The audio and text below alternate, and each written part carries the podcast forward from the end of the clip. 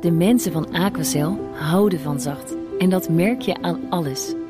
Dankzij hen hebben we nu echt zacht water en een kalkvrij huis. Voor hun klanten zijn ze zacht. Dat zijn ze trouwens ook voor elkaar. Voor ons zijn zij de kracht van zacht. Aquacel. 100% zacht water, 100% kalkvrij. BNR Nieuwsradio. The Big Five. Art Rojakkers. Je ziet dit de laatste tijd regelmatig in krantenkoppen. Het woord woke. Wokisme is een onderwerp van soms fel debat. Maar waar praten we dan eigenlijk over? Dat onderzoeken we deze week. De, de verschillende perspectieven proberen we in kaart te brengen. In BNR's Big Five van Wat is woke? Dus welkom vandaag, dat zeg ik ook tegen mijn gast... filosoof en publicist Sebastian Valkenberg. Hij bracht onlangs een boek uit...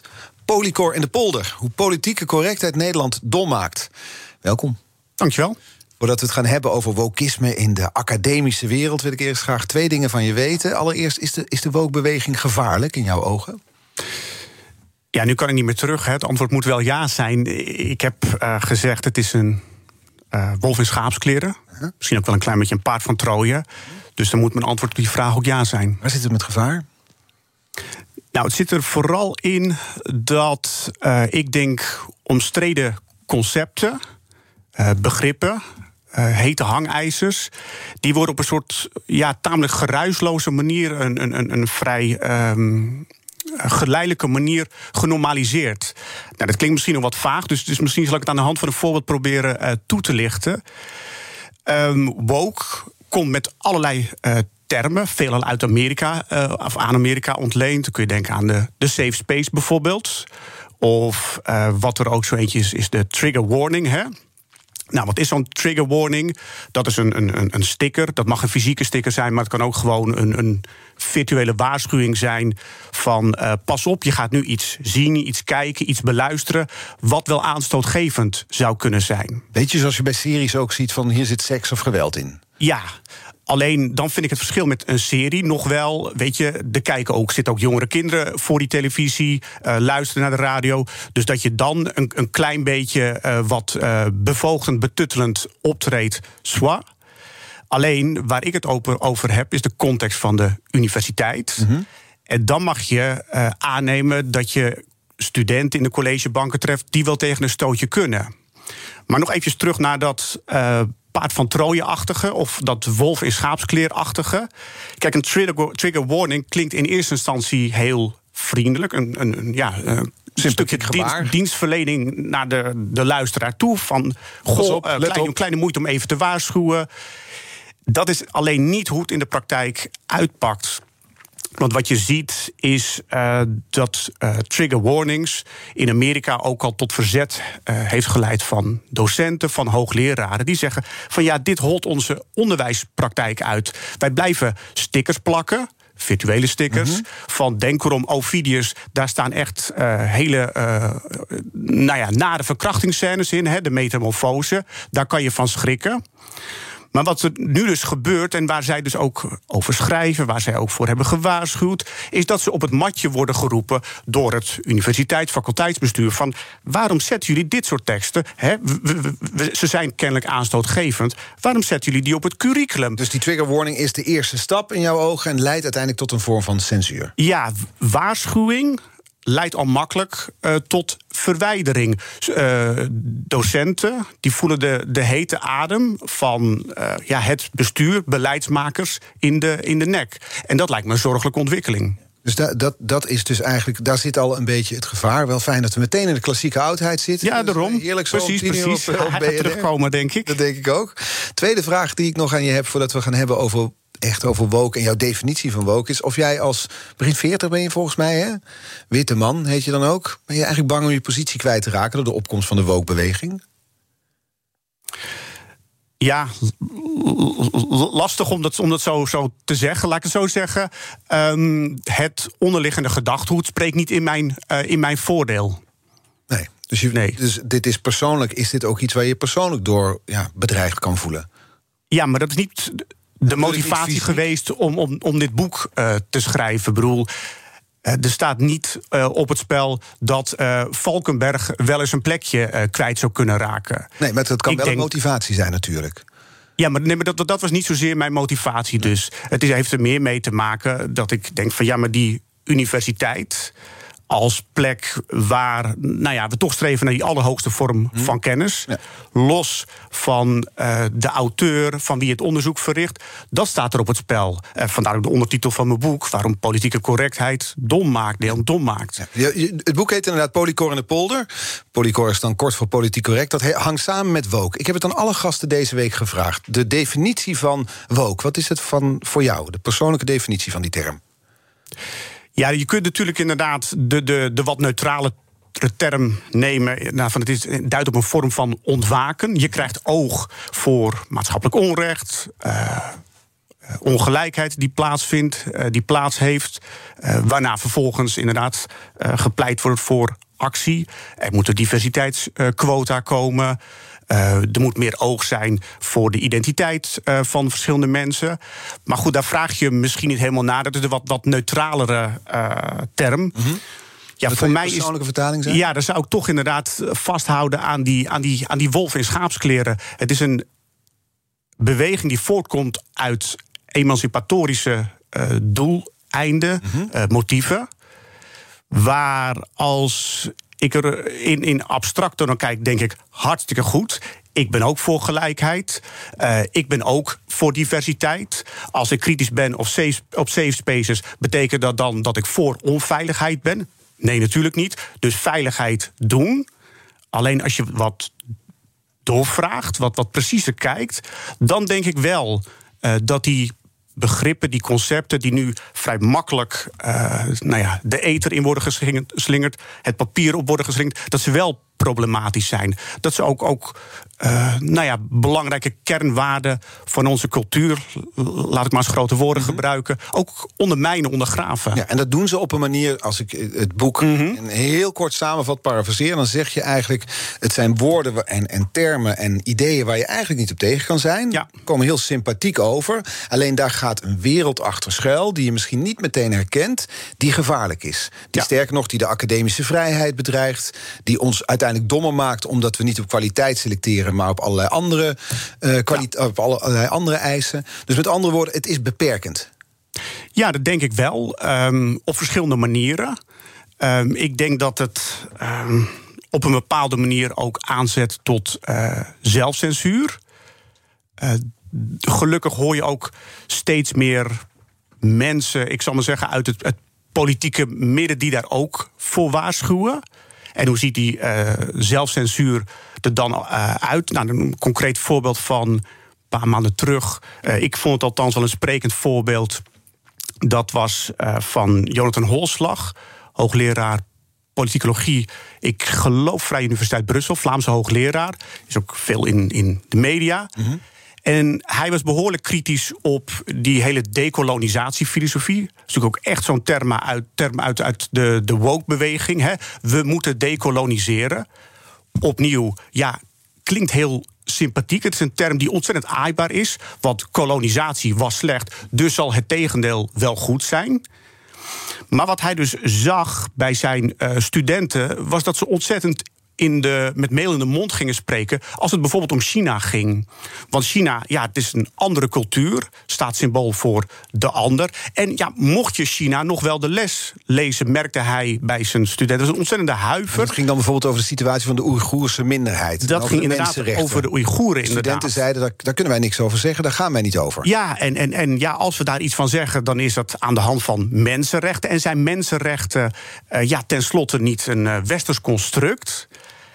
En daar schrok hij behoorlijk van. En met hem schrik ik er ook wel behoorlijk van. Omdat als decolonisatiefilosofie daartoe leidt... dat je dus een soort huiver hebt om ja, de allerergste, de grootste misstanden aan de orde te stellen. Want alles is relatief. Mhm. Elders doen ze dingen anders. Ja, dan vind ik dat wel uh, een, een, een, gevaar, een bedreiging. Ik zou het wel een groot goed vinden om dit soort grove mensenschendingen aan de kaak te blijven stellen. Maar het heeft zich dus vastgezet tussen de oren. The Big Five. Art Rojakkers. Met vandaag de gast filosoof en publicist Sebastian Valkenberg. We hebben het over woke en dat doen we naar aanleiding van zijn boek Polycor en de Polder... hoe politieke correctheid Nederland dom maakt. Vertel eens, hoe maakt het ons dom? Doordat we onszelf allerlei mooie uh, dingen ontzeggen, allerlei... Uh, waardevolle zaken uh, waar we kennis uit kunnen putten, dat we die te makkelijk terzijde schuiven. Bijvoorbeeld omdat een auteur de verkeerde huidskleur heeft. Gebeurt dat nu dan? Jazeker, dat er zijn gebeurt. bepaalde wetenschappelijke boeken die niet meer gelezen worden. Nou ja, misschien een scène van. Ik, niet eens zo lang geleden, een paar weken terug, kwam ik hem tegen in de Volkskrant, zal het geweest zijn. Dat uh, Universiteit Utrecht, hè, ik, je zult me vergeven dat ik mijn voorbeelden vooral uit de academische hoek uh, haal. Dat was de Universiteit Utrecht. En op een gegeven moment ja, kwam dus uh, aan, aan, aan het licht. Hè. studenten kregen lucht van het curriculum, filosofiecurriculum al daar. Ja, en daar stonden vooral uh, witte, dode witte mannen op, het, op het programma. Dus die begonnen te, te scanderen: fuck Hume, fuck Locke, fuck Kant. En dat vind ik in die zin wel een verschraling van het curriculum. Dat je dus eerst auteurs gaat scannen op wie ze zijn, welke huidskleur ze hebben, welk geslacht. En ze dan pas, en, en ze eigenlijk al afgeserveerd hebt, je staat er niet meer voor open. Uh, het oeuvre wat ze hebben geschreven. Wat je absoluut niet in alle nuances, verfijndheid kunt platslaan tot de uh, huidskleur of het geslacht van de auteur. Mm -hmm. Dus in dat opzicht maakt dat Nederland dommer. Als we dus dat soort auteurs die al decennia lang meegaan, eeuwenlang meegaan, in een uh, handomdraai uh, afvoeren. En kunnen wij hier als twee witte veertigers in een radiostudio daarover oordelen? Wij hebben dat, die beleving van ongelijkheid natuurlijk niet. Nee, maar de vraag is of je die ongelijkheid. Uh, of de, de, de, oplossing daarvan, of die dichterbij komt door auteurs van 200, 300, 400 jaar geleden, maar van het curriculum uh, te schrappen. Mm -hmm. uh, nou ja, om nog even bij die mensenrechten te blijven hè, van de net. China, we hadden het erover. Uh, Kant, Immanuel Kant, 18e-eeuwse verlichtingsfilosoof, geldt als een van de wegbereiders van de mensenrechten. Um, dus, dus de. de wat is het algemene verklaring voor de rechten van ja. de mens uit 48 gaat onder meer gaat in belangrijke mate terug op zijn oeuvre. En dan kun je inderdaad twee dingen doen. Je kunt uh, inzoomen op zijn huidskleur. Of je kunt inderdaad inzoomen op die paar passages waarin hij lelijke dingen heeft gezegd over uh, mensen in Afrika. Wat hij heeft gedaan. Maar dan zou ik zeggen van dan doe je zijn hele oeuvre, ook zijn belang wat hij heeft gehad en nog steeds heeft, doe je tekort. Want nogmaals, die mensenrechten, want daar begon je vraag mee van kunnen wij dan wel überhaupt iets zeggen over gelijkheid, ongelijkheid? Ja, ik denk dat je dan uh, toch echt uh, Kant als, als, als bondgenoot vindt, juist in die strijd voor meer gelijkheid. Mm -hmm. Bijvoorbeeld inderdaad om die Oeigoeren uh, hun, hun, hun rechten terug te geven. Dit is dan een, een anekdotisch, of misschien wel exemplarisch voorbeeld van hoe politieke correctheid ons dommer maakt. Een ander voorbeeld dat je gaf was Turks Fruit. De film die niet meer vertoond wordt in Utrecht, volgens mij de universiteit, omdat het te seksistisch zou zijn. Ja, inderdaad. En het is niet alleen daar. Ik. Uh haal ook een, een, een Leidse literatuurwetenschapper aan. die zegt van. Uh, ja, het is, het, is, het is tijd om Wolkers nou eens een keer van het uh, curriculum te halen. En dan niet zozeer omdat Turks fruit. nou bij nader inzien eigenlijk niet zo'n heel mooi of goed uh, boek is. Mm. Nee, waarom ik het opgenomen heb in mijn boek, is omdat hij zegt: het is uh, seksistisch. Dus wat je gaat doen, is bronnen uh, langs de morele meetlat leggen. En ik denk dat dat. Voortschrijdend niet... inzicht heet dat dan? Ja, dat, dat, dat vraag ik me af. Want als je op die manier uh, of eigenlijk vraagt het me niet af. Ik denk dat het niet zo is. Want als je die manier, op die manier te werk gaat, uh, ja, weet je, dan is het uh, prijsschieten met de traditie waar je voortdurend die morele meetlat naast kan leggen. ja, ik, ik, ik, ik zou het zeggen. Je komt in boeken van 100, 200, 300, 2000 jaar geleden allerlei denkbeelden tegen die niet de onze zijn. Mm -hmm. En dan blijft er verdraait weinig over wat wel nog door de beugel kan. En wat er overblijft, is ook een soort ja, verschraald, heel veilig, maar ook een heel saai uh, curriculum, vrees ik. Ja, dus die censuur, die, hè, dus in jouw woorden censuur, de, de, de, de, de, uh, van, vanuit de wookhoek zal ik maar even zeggen, ja. de academische vrijheid die bedreigd wordt in je woorden, dat is iets waar je je zorgen om maakt. De ideeën waarmee dat gebeurt, de ideeën achter de bewookbeweging, wat vind je daarvan? Nou ja, wat ik er net zei, um, daar kun je het eigenlijk nauwelijks mee eens zijn. Nee, oneens dus, bedoel je, denk ik. Daar kun je het nauwelijks mee oneens zijn. Ja, ja. ja precies. Wat zei ik? Je zei eens, je kan oh, het nauwelijks mee eens zijn. Nee, dan zei ik het verkeerd. Daar kun je het nauwelijks mee oneens zijn. Mm -hmm. Dus uh, bijvoorbeeld dat voorbeeld van die safe space. Uh, dat suggereert dat, uh, dat je onveilige situaties wil voorkomen daar ben ik hartstikke voor. Ja, maar en ook het opkomen voor meer gelijkheid. Het opkomen voor meer diversiteit. Het zijn allerlei nou ja, motieven vanuit de bewookbeweging... waarvan je zegt, die motieven zijn goed. Dat, dat is belangrijk dat Deel, deels, deels inderdaad. Want kijk, we, we, we gaan weer uiteen, zou ik zeggen. Uh, als je doorvraagt van, ik ben ook voor diversiteit... maar dan zou ik toch uh, terughoudend zijn... met het turven van uh, afkomst en achtergrond... Uh, met een deftig woord noemen ze dat uh, background diversity. En dan zou ik inderdaad liever uh, pleiten voor viewpoint diversity. Dus het uitgangspunt, wat toch wel vaak een beetje de aanname lijkt, hè, van dat als jij een andere huidskleur hebt, of een ander geslacht of een andere geaardheid, dat je dan ook wel hele eigen en, en, en bijzondere ideeën met, met, met, met je meeneemt. Omdat het eenmaal gedefinieerd wordt door je identiteit. Ja, dat is uh, denk ik A. niet feitelijk gewoon te weerleggen. Dat, dat, dat werkt zo niet. En B vind ik ook een hele rigide kijk op uh, ja, hoe, hoe ideeën tot stand komen. Uh, hoe ideeën juist ook kunnen breken door uh, bepaalde uh, identiteiten. Ik, ik, ik vind nog steeds, ik haal bijvoorbeeld ook aan in mijn boek een heel mooi voorbeeld van. Uh, hoe, je, hoe Ayaan Hirsi Ali op een gegeven moment het werk van Herman Philipsen leest. Ayaan Hirsi Ali, jonge vrouw destijds, zwart vluchtelingen. Las het atheïstisch manifest van Herman Philipsen, wit man en van middelbare leeftijd. -hmm. En werd gegrepen door dat boek. Zij voelde zich gesterkt. Uh, dat, dat, dat, dat manifest gaf woorden aan de twijfels die zij toch al had ja. over de islam. Dat is een mooi voorbeeld. Maar als ja. je het zou omdraaien, komt dat misschien wel weinig voor, omdat die voorbeelden er nog zo weinig zijn. Dus een oude uh, man van middelbare, witte man van middelbare leeftijd, zoals je het noemt, wordt misschien minder snel gegrepen door een pamflet van een jonge zwarte vluchtelingen, omdat die veel minder geschreven worden, omdat ze minder kansen krijgen. Dus zouden bijvoorbeeld bij uitgeverijen zich nou, moeten richten op een diverse palet aan debutanten lijkt mij, lijkt, mij, lijkt mij lastig om op die manier te gaan uh, selecteren. Weet je, lastig ik, betekent niet dat het niet wenselijk is. Er zijn nee, nee, lastig. Precies, neem, ik probeer de, de, de, de, gedachte even ja. te, te proeven. Hoe zou dat er dan uitzien? Ik denk dat het echt miskent. Weet je, de aanname is dan vooral dat ik als witte man ook vooral auteurs zou lezen van uh, andere witte mannen. Nee, het gaat volgens mij om is... de veelkleurigheid van stemmen die je probeert te hebben. Bijvoorbeeld binnen uitgeverijen of ook binnen de academische wereld. Ja, maar dan zou ik zeggen, scan dan op die veelkleurigheid. Of die, misschien moet ik ook zeggen, meerstemmigheid van ideeën. Mm -hmm. En dan zou ik ook echt kijken naar die ideeën. En niet uh, al uh, vooraf zeggen van deze groep.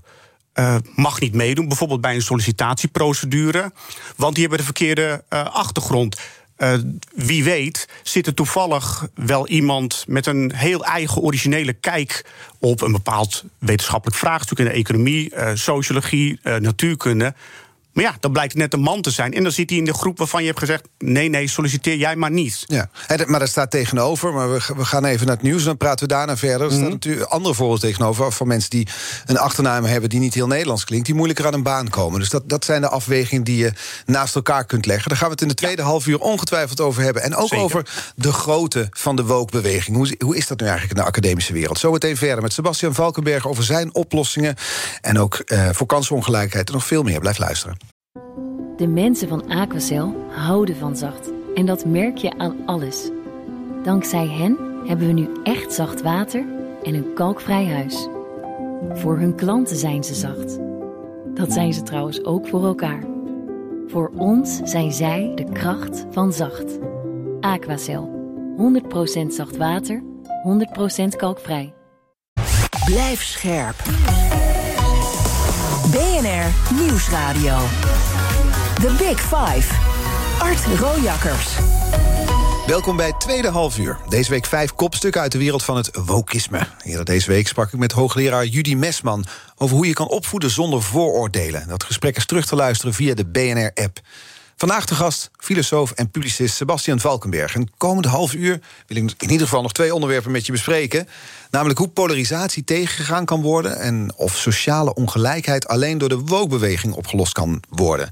Ik wil nog heel even terug naar die academische wereld. Want daar hadden we het over. Je hebt de voorbeelden gegeven van waar woke de academische vrijheid volgens jou bedreigt. Eh, en dat is een beweging die op gang is gekomen. Ik wil het Zeker. eigenlijk hebben met je over de grootte van die beweging. Want woensdag was hier, ik noemde er al, Judy Mesman te gast, Universiteit Leiden. En zij zei dat ze haar studenten, of studenten in algemeen, het in drie groepen kan verdelen. Je hebt de carrière-tijgers, de onverschillige en de woke-studenten. En die laatste groep is maar heel klein volgens haar. Dus is er überhaupt wel zo'n grote revolutie gaande, zoals waar je voor waarschuwt? Ja, nee. Je zit een filosoof aan tafel. Ja, ja, ja, altijd ja, nee. Precies, precies. Nee, dan krijg je hem ook. Ehm, ik denk dat die feitelijk gezien klopt die constatering dat eh, het, het, het merendeel is niet woke. Tegelijkertijd, en, en dat is dan ook mijn, eh, mijn, mijn nee, en, en dat probeer ik in mijn boek ook te laten zien, is dat je die grote groep ook niet nodig hebt om toch het gedachtegoed van woke of politieke correctheid, hoe je het dan ook precies wil, wil omschrijven, om dat mainstream te maken, om dat ja, gemeengoed te laten worden. Kijk, wat er volgens mij gebeurd is, eigenlijk in vrij korte tijd, misschien de laatste vijf, hooguit tien jaar, is dat tamelijk eh, radicale ideeën, eh, grofweg wat we nu woke noemen, eh, die had je altijd al wel. Maar dat zat dan ergens, ik zal maar zeggen, in de, in, in, in de periferie bij sociale wetenschappen. Eh, dat soort eh, ideeën zijn er nu nog steeds. Maar die zijn nu, denk ik, eh, in een soort vruchtbare aarde gevallen. doordat universiteiten allerlei beleidsmakers zijn aange- gaan stellen. die de diversiteit moeten bevorderen op de universiteit. De je- zogenaamde diversity Ja, maar officers. je hebt het nu over radicale ideeën. En eerder, voor, voor het nieuws hadden we het erover... dat de ideeën achter woke die helemaal niet zo gek zijn. Ook in jouw ogen. Dus Ja, wat is er radicaal aan die ideeën dan? Nou ja, bijvoorbeeld dus eh, de, de, de, de term microagressie, dat is er ook zo één. Want als ik aan jou vraag, ben jij voor agressie? Dan zeg jij nee, natuurlijk niet. En dat zeg ik met jou, met jou mee. Ja. Maar dat is wel een term.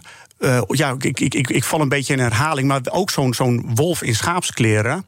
Eh, microagressies, dat zijn kleine eh, opmerkingen, eh, vaak onschuldig bedoeld, die heel vervelend, aanstootgevend, discriminerend kunnen, kunnen overkomen. het voorbeeld van je boek dat Nederlanders bijvoorbeeld best wel vaak tegen mensen zeggen die hier later zijn komen wonen of mensen van een kleur. Wat spreek je goed Nederlands? Ja, of inderdaad van, microagressie. eh, wa- wa- wa- waar, ja, waar kom je vandaan? Waar, waar kom je echt vandaan?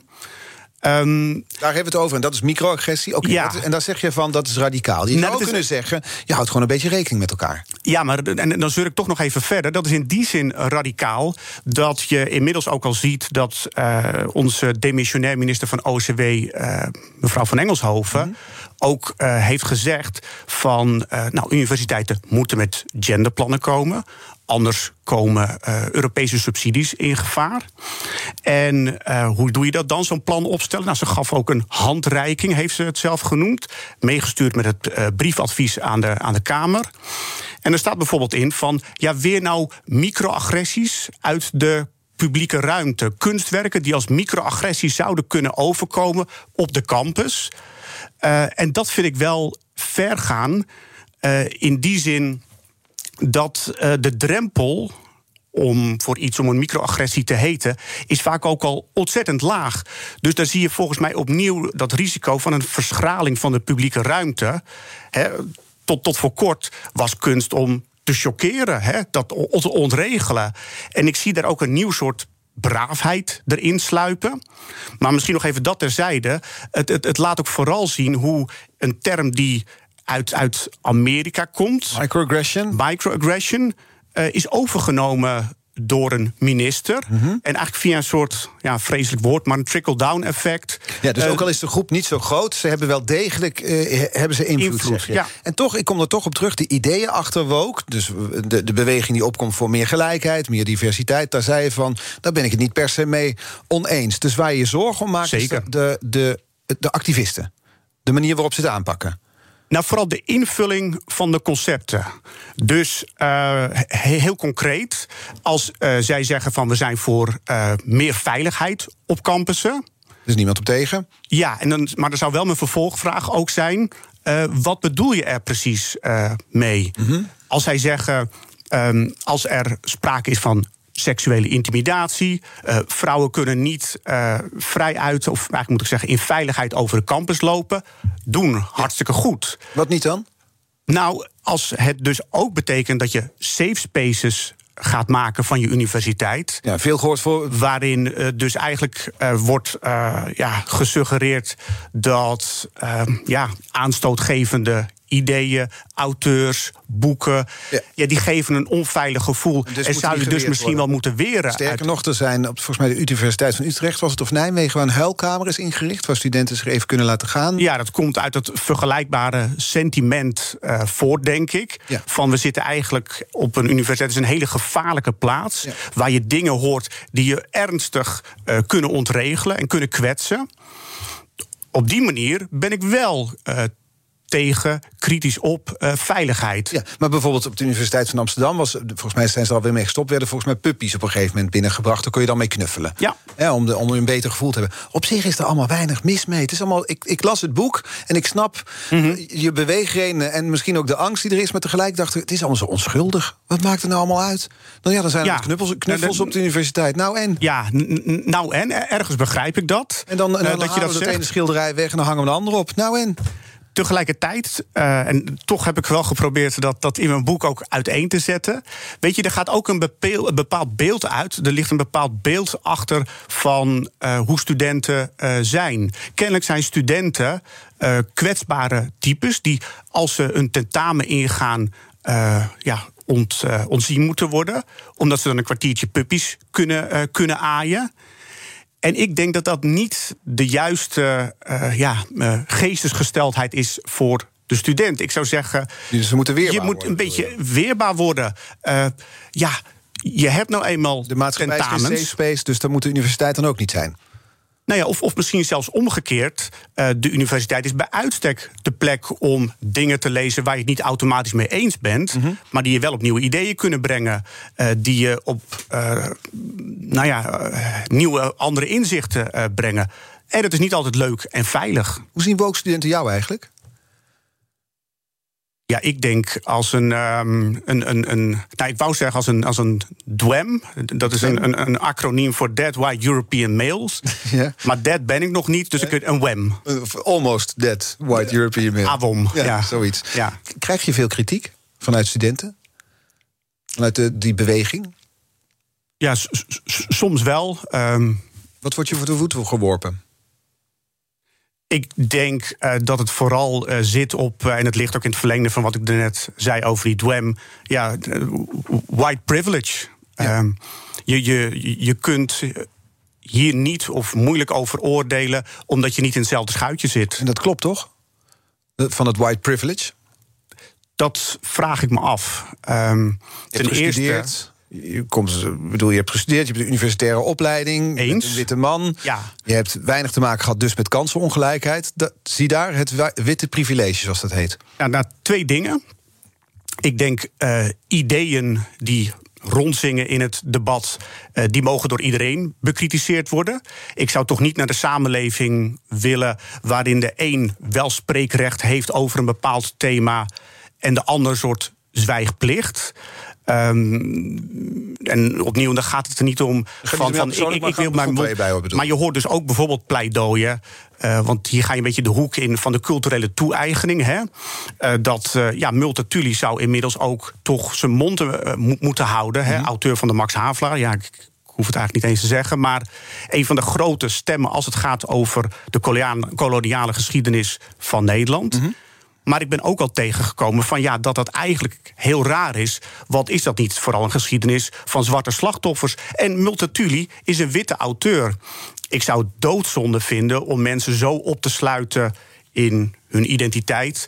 Dat je eerst een, een, een, een soort uh, lijstje met kenmerken langs gaat. En dan pas uh, kijkt van, oh ja, hij heeft een goede identiteit. Nu heeft hij spreekrecht. Nee, maar die, dus op die manier. Uiteraard, maar die kenmerken die definiëren wel wie je bent. Mede, die mede. Mede, die definiëren ook je positie. En er is nu een andere beweging gaande op universiteiten. Die zeggen dat mensen, zoals jij, zal ik maar even zeggen... de, mm -hmm. de witte, geprivilegeerde mannen... even pas op de plaats ruimte moeten maken voor andere stemmen, kleuren, ideeën. Want nu is het.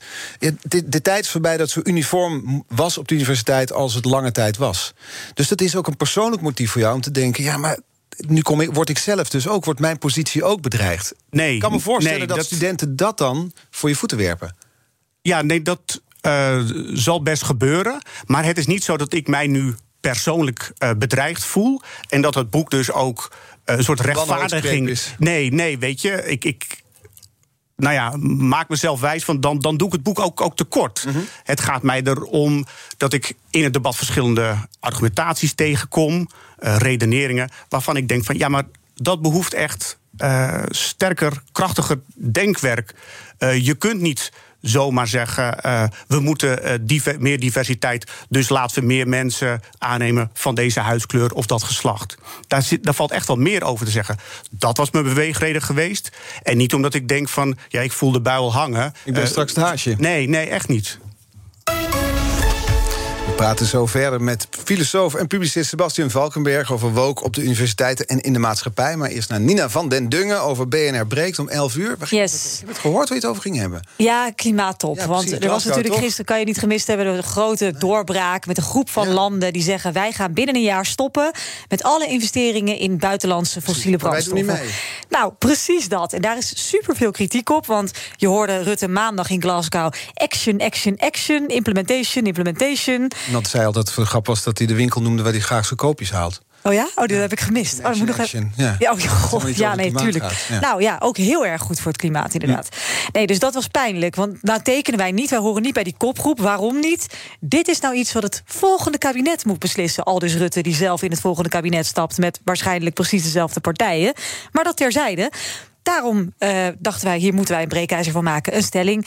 Nederland staat voor gek in Glasgow... door niet te willen stoppen met investeren in fossiele brandstoffen. Dat is het breekijzer, daar kan je vanaf 11 uur over meepraten... om te bellen 020 468 4 0 En dan ben je vanaf 11 uur, als het goed is, live bij mij in de uitzending. Stapt Engeland er eigenlijk wel in die kopgroep? Ja, ja, ja, Canada, Verenigde Staten. Boris Johnson een privévliegtuig van Glasgow naar huis... Hè, om een etentje te hebben in Londen. Heel pijnlijk allemaal. Maar goed, we gaan niet allemaal dat soort dingen erbij halen. We laten het even eerst eens focussen op Nederland... Nederland niet meedoet. Ja, oké. We horen het zo. Nina. Jo, tot zo. BNR Nieuwsradio. The Big Five. Art Rojakkers. Je luistert naar BNR's Big Five van Wat is Woke? Eerder deze week sprak ik met schrijver en opiniemaker Philip Huff... over de strijd tussen woke en niet-woke columnisten. Dat gesprek is terug te luisteren via bnr.nl. Vandaag de gast filosoof en publicist Sebastian Valkenberg. Ik had het al over Philip Huff. Maar Gisteren was hij te gast. Hij had een kettingvraag voor je. Dat was deze. Ik zag dat hij als motto heeft voor al zijn werk ad fontes. Eh, dat is Latijn, heb ik mij laten vertellen, voor terug naar de bron. Nou, dat sluit eigenlijk goed aan bij wat ik eerder al zei. Eh, dat eh, dwepen met, dat, eh, met de oudheid en dat klassicisme... dat is dus ook dwepen met een enorm seksistische, kapitalistische... en gewelddadige Europa. Dus ik, wil hem niet aanwrijven, zeg maar... wat bepaalde politici dan, hè, terug naar gisteren. Als, maar hij wil dus wel terug naar de bron. Hoe kan hij of ziet hij dat dat te combineren is met een, een, een, een stukje wokisme? Ja, vertel. Ja, nou, leuke vraag. Eh, ook leuk dat hij zich heeft eh, verdiept in mij. Nou, twee dingen. Ehm, misschien mag ik allereerst ingaan op dat eh, woordje, dat begrippenpaar dus ook. Wat Philip Huff gebruikt. Hij, en, en die hij, dat ben ik dus, Ja. wil terug naar De de, de, oudheid, de, de, de klassieke wereld. Ja. En dus ook naar een wereld vol seksisme. eh, kapitalisme, et cetera. Eh, ik parafraseer hem even. En ik denk dat het, ehm, nou ja, wat, wat twijfelachtig is. Door die, die, die uitspraak, dat dus ook. Nee, ik wil niet terug naar een wereld met seksisme en kapitalisme en, en onrechtvaardigheid. Ik denk ook dat je op die manier de oudheid tekort doet. Daarmee zeg ik niet dat er geen ehm, racisme, geen seksisme uh, was. Ik heb uh, Aristoteles er nog eens even op nageslagen. En die zegt: de vrouw heeft geen autoriteit, is ook ondergeschikt aan de man. Dus ik ga ook niet zeggen dat het eigenlijk allemaal hele verlichte types waren uh, die nu pleiten voor de inclusieve samenleving. Nee. Dat is niet zo. Waar ik wel voor zou willen pleiten, is om hun rijke oeuvres, die, die, die schatkamer die de oudheid toch ook is, om die niet plat te slaan tot die uh, lelijke, uh, niet 21e eeuwse progressieve uh, one-liners, zal ik maar zeggen. Moet een cherrypicking doen. Pak er een goede idee uit en gebruik die. Ja, en cherrypicking, dat, dat, dat, dat klinkt nog wat, wat, wat, wat onaardig, zal ik maar zeggen. Uh, ik denk vooral dat oeuvres veel rijker zijn dan alleen uh, de, de, uh, de passages die niet helemaal aansluiten op. Um, uh, op wat we nu vandaag de dag vinden. Weet je, als je bekijkt uh, het werk van Aristoteles, die uh, heeft een ethica geschreven, ja. nog ontzettend actueel. Schrijft het niet allemaal tezijde. Wat ik, wat ik nog zou willen bespreken, we hebben nog een paar minuten tot onze beschikking, is de oplossingen voor de problemen die de woke-agenda uh, of de wookbeweging heeft geagendeerd. Veel is deze week genoemd bijvoorbeeld de toeslagenaffaire, waarin mensen met een dubbele nationaliteit of een andere achternaam specifiek getarget werden door de Belastingdienst en daar groot onrecht mee is aangedaan. Hoe moet je zoiets oplossen vanuit jouw oogpunt? Nou, die ongelijkheid, denk, die maatschappelijke ja. ongelijkheid. Nou, ik denk sowieso is het denk ik wel belangrijk om uh, te specificeren van als er sprake is van ongelijkheid. Uh, welke ongelijkheid is het dan precies? Nou, we hebben het hier over duizenden ouders. Ja. Soms zijn kinderen uit huis geplaatst. Nee, financiële last gekomen. Over die ongelijkheid, over dat specifieke probleem. Ja, ja en, en nou ja, weet je, in, in, in zekere zin uh, kan ik daar ook kort over zijn mag niet gebeuren. Maar het gebeurt en het heeft maar te maken denk, met de kansongelijkheid... de maatschappelijke ongelijkheid wordt deze week verschillende keren betoogd. Ja, maar ik denk alleen niet dat dat uh, per se woke is dat dat uh, agendeert en alleen kan agenderen. Maar hoe, ik zou hoe los zeggen, je het wel op? Want de, de, woke is misschien dan niet mm -hmm. de oplossing vanuit jouw oogpunt. Wat is wel de oplossing voor dat soort maatschappelijke misstanden? Ja, dan zou ik zeggen, we hebben al langer uh, het, het, het, het gelijkheidsbeginsel, artikel 1 van, van de grondwet. Allen die zich in Nederland bevinden, burgers al hier, die uh, dienen in gelijke mate behandeld te worden, ongeacht hun huidskleur. En dat gebeurt dus blijkbaar niet. In dit geval in ieder geval ja, aantoonbaar, bij de Belastingdienst niet. Ja, dus uh, moet dat worden aangepakt, uh, veroordeeld. Ja. Uh, bijvoorbeeld door inderdaad nog eens een keer goed naar die algoritmes te kijken. Want dat is uh, volgens mij waar het, uh, waar, het, uh, waar het misging. Maar mijn punt is dat woke kan niet het ik zal maar zeggen, het alleenrecht claimen op emancipatie, op uh, wij signaleren onrecht waar het voorheen uh, niet uh, gezien werd, niet gezien kon worden. Als we kijken ik naar de denk, universiteit, waar je, waar je, ook werkzaam bent, ja. dan gaat het over diversiteit. Daar hadden we het net over voordat Nina hier binnenkwam. Als we Zeker. het hebben over diversiteit, hoe zou je dat moeten kunnen waarborgen, nee, niet waarborgen, stimuleren binnen de universiteit? Hoe zorg je ervoor dat het niet alleen maar witte mannen zijn die lesgeven, maar dat het een veel verschillender palet wordt? Hoe moet je dat doen? Ja, ik, ik, ik zou terughoudend zijn met stimuleren. Ik zou ook zeggen. Um, dat is niet wenselijk. Je, nee, het is niet. Uh, stimuleren is inderdaad niet wenselijk, maar vooral ook niet? omdat het um, ook een soort blauwdruk denken legt op de universiteit. En daarmee bedoel ik, de universiteit wordt dan gezegd. Uh, heeft een andere samenstelling dan de samenleving waarin die stad staat, of uh, waarin uh, in, de stad waarin staat. de universiteit staat. Ja. Dus is er sprake van onrecht. Dat is denk ik ook een vorm vaak van slordig denken. Mm -hmm. Je kunt niet zomaar de universiteit nemen en dan kijken naar de stad. Hé, hey, daar is 50% is van uh, allochtonen kom af. Dus is er sprake van grote en vooral ook schandelijke ongelijkheid. Mm -hmm. um, ik denk uh, dat je inderdaad een andere, ja, en nu wordt het een beetje saai, een beetje technisch, maar een andere referentiegroep moet nemen. Je kunt niet zomaar zeggen, de hele, de, de helft van de stad is van allochtonen komaf, dus moet ook de helft van de uh, universiteit daar uh, ja, moet, moet een afspiegeling van zijn. Nee. Je moet een andere referentiegroep nemen. Bijvoorbeeld de uh, studenten van leerlingen van allochtonen komaf... die een VWO-diploma hebben of hebben gehaald. En daar moet je en dan blijkt dan? dat het helemaal niet zo heel slecht gaat. Dus ik proef ook vooral heel veel ongeduld Ja? om processen verder te Er helpen. zijn meer met, vrouwelijke studenten, mannelijke studenten. Waarom zijn er niet meer vrouwelijke hoogleraren?